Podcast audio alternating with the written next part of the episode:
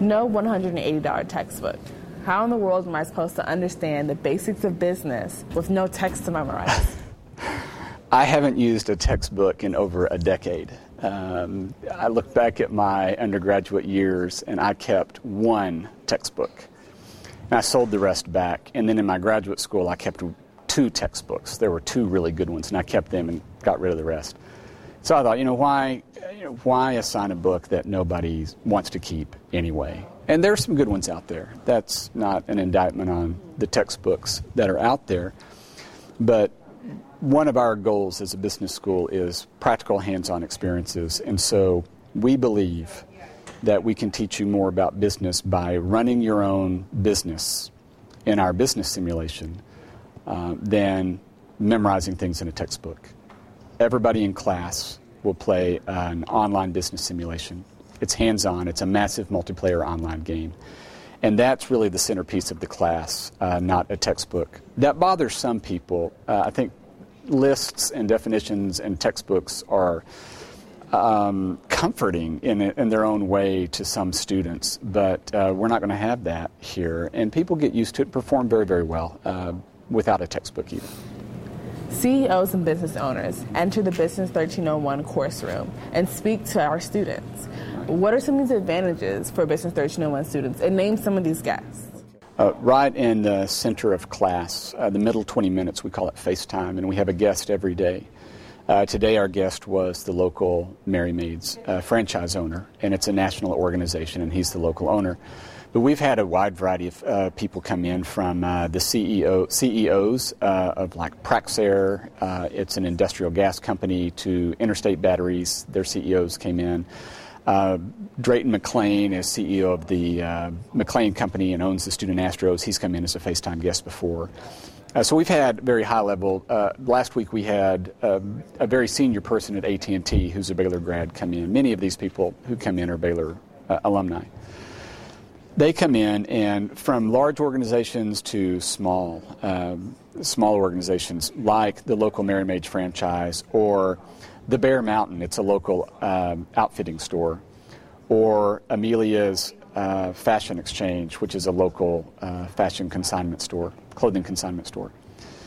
There's lessons um, to learn from these people at their elbow. They come in, and they talk about their experiences, what they did right, what they did wrong and their advice for you.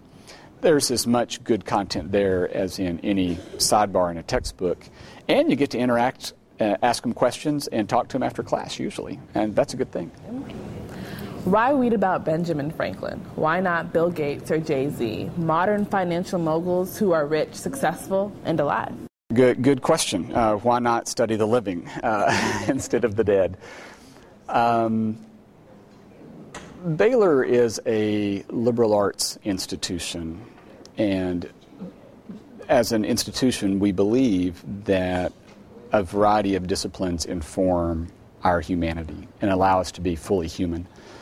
History is one of those, and Benjamin Franklin is, in my opinion, the most underrated American business figure in American history. Before he became a patriot and founding father, uh, Benjamin Franklin was a businessman. And he just kind of wrote the book on American business success. That's why we read his autobiography. Um, he, yes, he's dead and gone, in, and his uh, industry and the markets that he competed in have changed dramatically uh, since his time. But um, the current business leaders of the world, uh, people like Warren Buffett and Stephen Covey and others, have looked to Franklin for inspiration and have found it and learned from him. Um, and I think he's worth um, studying because he doesn't come across our path easily anymore. Um, maybe I'm not opposed to the having learning from Bill Gates or Jay Z. Uh, both are very good, successful business role models, and maybe they'll come to class one day for FaceTime. You never know. Uh, Today, you gave a lecture on antiperspirants and deodorants. What does body odor have to do with Business 1301 and business in general? Well, sweating and body odor is a huge problem. And business has provided an excellent solution for that. It's, it's a solution that people pay money for, gladly, voluntarily, and use on a daily basis. Uh, well over 90% of adults do this. And it's something students do every day. I could uh, build that lecture around, I don't know, um, chlorinated water or industrial gases or electronic sensors, something more abstract. And I guess there'd be benefit there. But because they use deodorants every day, it reaches into the student's world. Electronic sensors reach into their world, but they may not see them. Deodorants reach into their world in a tangible way. And so they can see that, hey, this is out of my life. I understand this. I might remember it next time I shop for antiperspirants or deodorants or uh, go through my daily hygiene ritual. But uh, I reach for it. Uh, you could reach for anything. Uh, you could do it with their pens. You could do it with their mobile devices. You could do it with the chairs. Everything is made somewhere, and everything's a business lesson. Can Business 1301 students make a connection between what they learn in the business simulation and what you taught today about antiperspirants and deodorants? Oh, I think it's immediately generalizable. Um, you hear that from our FaceTime guests. The business sim, uh, they make, I don't know, uh, 15, 16 decisions a week, every week, same decisions, but promotion budgets, automation decisions, uh, financial structure decisions, working capital decisions. And those are triggers that any business can pull. You can promote differently. You can cut your costs. You know, there's only there, there's not you know the easy list is fairly short, and they do that in foundation. And I think it's immediately generalizable because they can look at the deodorant industry and see if somebody's moving up their deodorant uh, promotional budget by buying I don't know a Super Bowl ad, or they see more print ads for it or things like that. I think they can make the jump uh, fairly easily with the sim. Are you, Mr. McCormick, plagued with excessive sweating?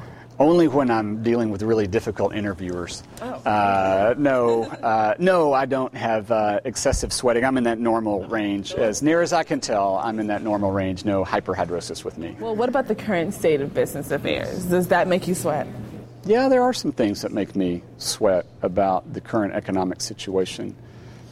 Um, I think one of the things would be the uncertainty of the government regulation situation.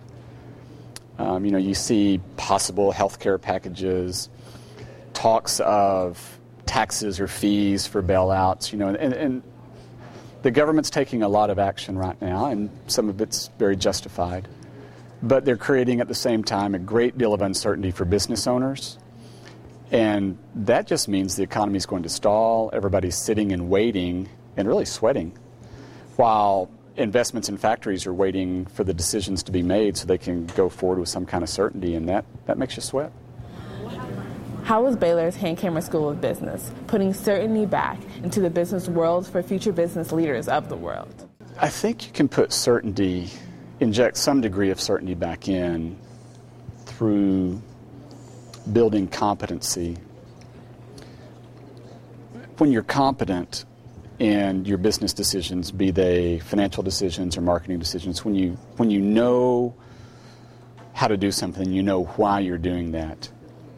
In the end, you, you control what you can control. And I guess what we try to do here is build people up. Yes, there's going to be some degrees of uncertainty. I think we're at a higher degree of uncertainty than normal right now. But under any degree of uncertainty, if you know how to control what you can control, um, you go forward with the greatest kind of confidence in any kind of situation, and hopefully those are the students we're preparing. We have the successful business person right. and the unsuccessful business person. Right. If you had to choose one thing, what would be the ultimate difference between the two? Wow. Um, a successful business person and an unsuccessful business person.